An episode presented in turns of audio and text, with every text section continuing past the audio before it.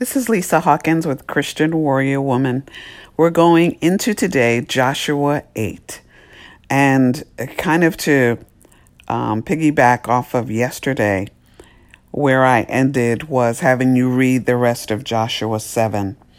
And you'll see at the end that if we look at verse 24, Joshua 6 24, that we can see then Joshua together with all Israel took Achan, son of Zerai, the silver, the robe, the gold bar, his sons and daughters, his cattle, donkeys and sheep, his tent, and all that he had to the valley of Achor.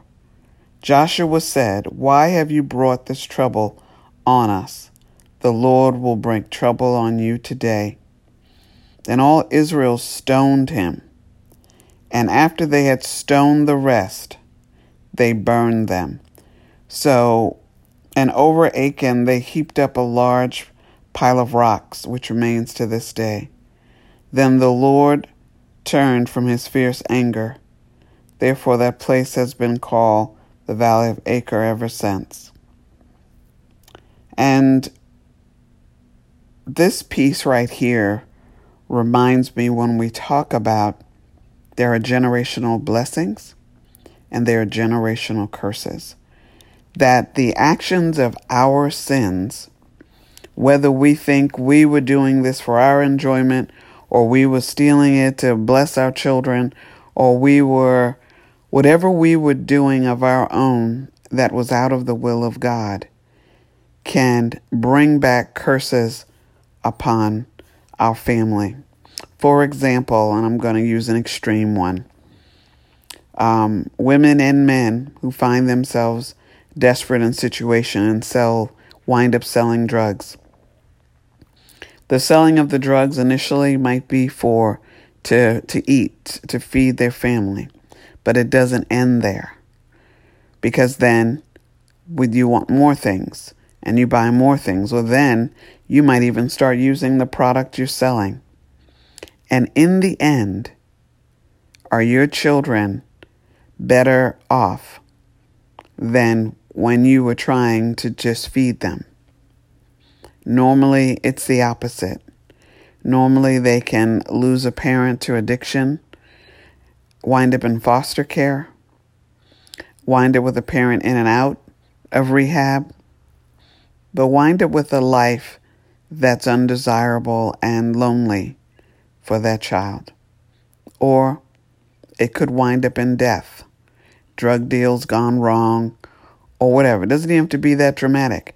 It could be you start out having an affair in the workplace with someone because maybe your husband's not giving you the attention you want. And you think it's just something that you're doing for you. And then it's found out Maybe it's found out at the job, maybe it's found out by your husband, but maybe you lose your job. Maybe you lose your husband. Maybe you lose your children.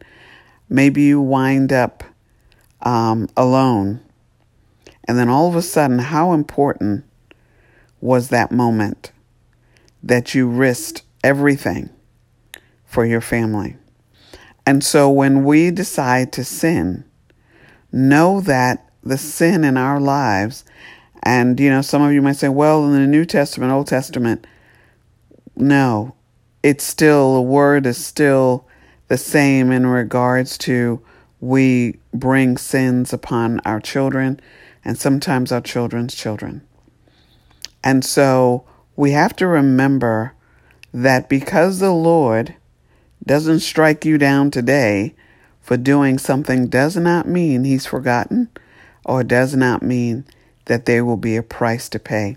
You can see in numerous times in the Old Testament that at times the Lord didn't pay back the Father, but the Son paid for the Father's sin.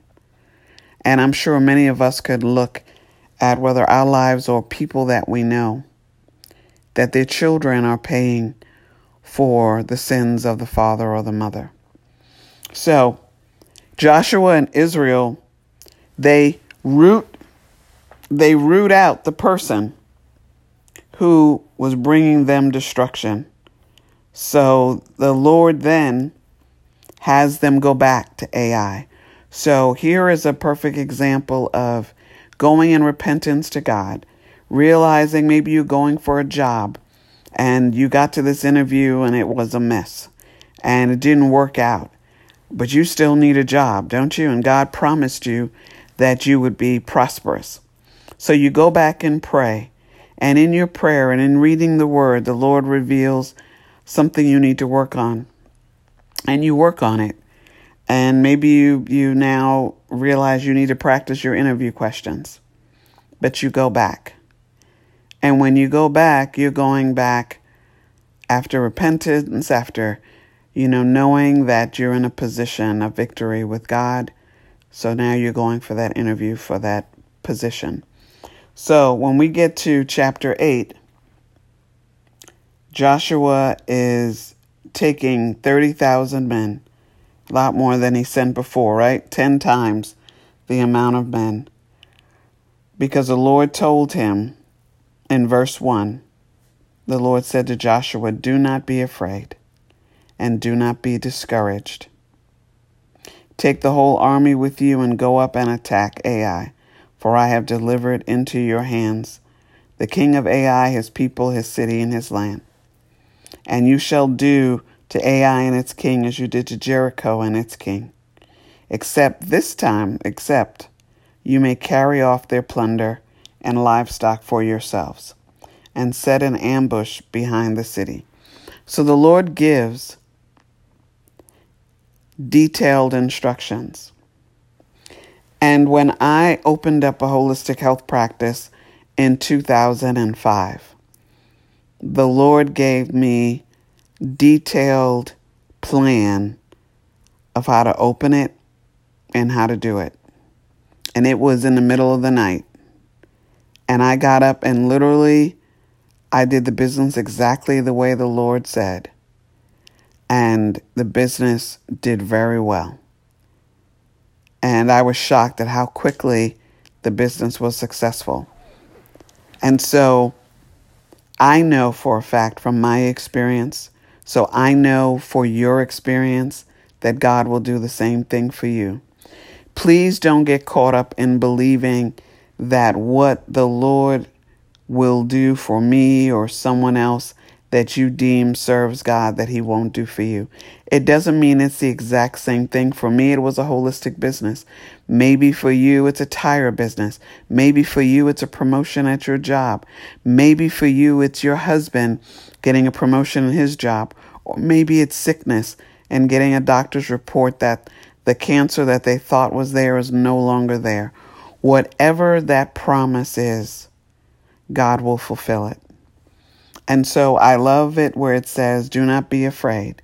Do not be afraid at this time if you've had to battle against something more than once.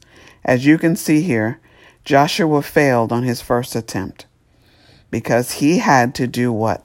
Clean house. He had to dig up and root out the areas of of his life and the lives of the Israelites. He had to root out the sin. He had to root out what was going, eh, what was defeating them in the eyes of God. And you may have things that you need to root out of your life. So know that once you've done that work, then you go back with the Lord and He will guide your path and give you a plan. So don't ever feel like, well, I tried. I tried to start a business, Lisa, and well, it didn't work. Maybe you didn't try with God's plan. Maybe you didn't, maybe you started with lies, or maybe you started with where you were in your life, that you weren't transparent and truthful and honest with yourself or others. This time, go with your mind renewed.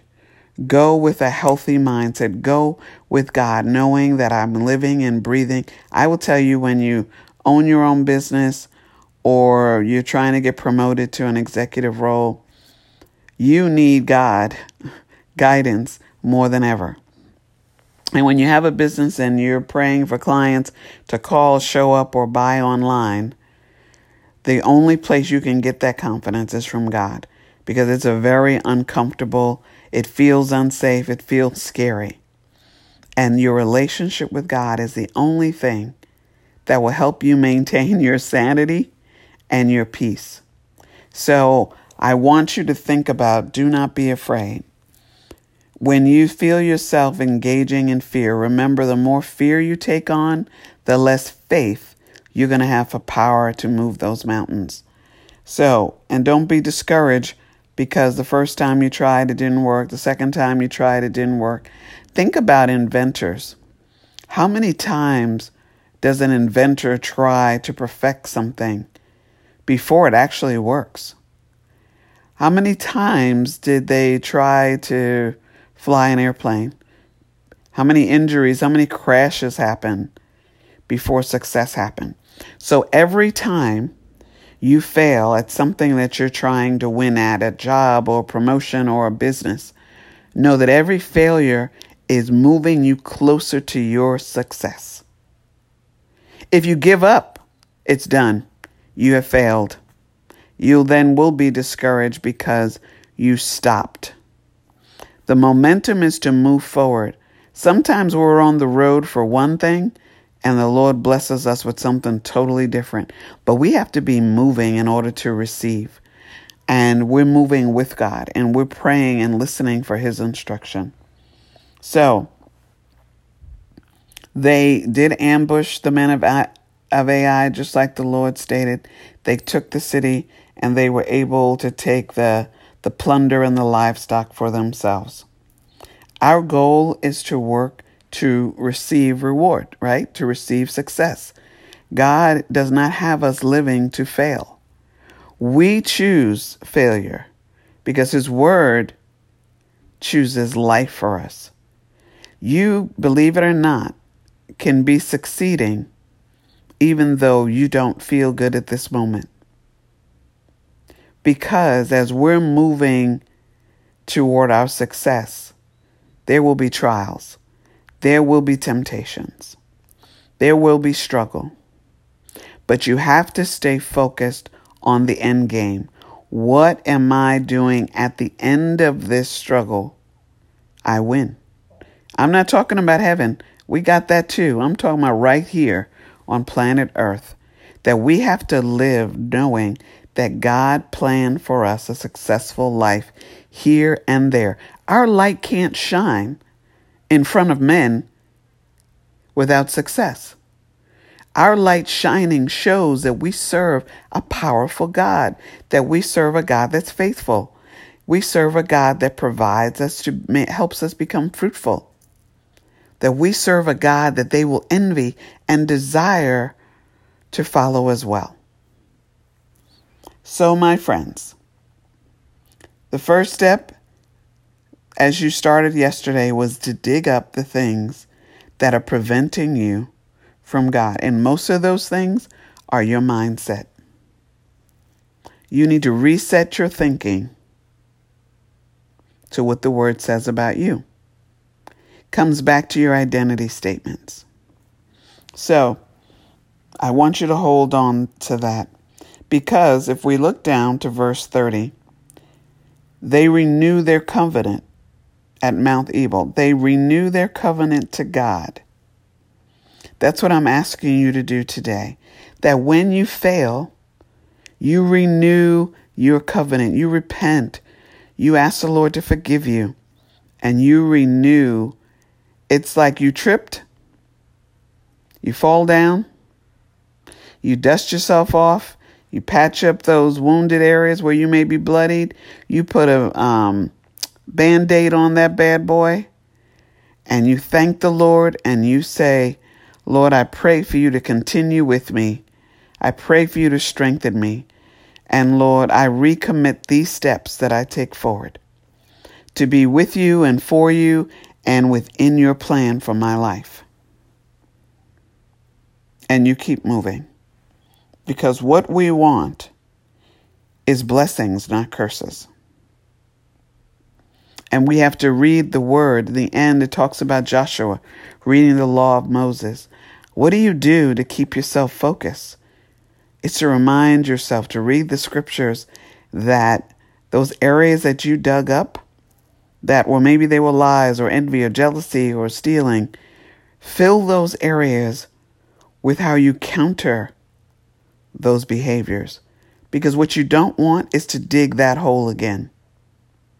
If you got rid of envy, jealousy, um, deceit, whatever it may be, you don't need to leave that hole open for the enemy to come and fill it with something else. You want to seal that with the Word of God and seal it with your forgiveness and know that you know what, I may stumble, but I'm going to get up, and enemy, you will not keep me down. That's the mindset we have to have. We need to renew our salvation. I pray you are blessed today, and we'll talk tomorrow.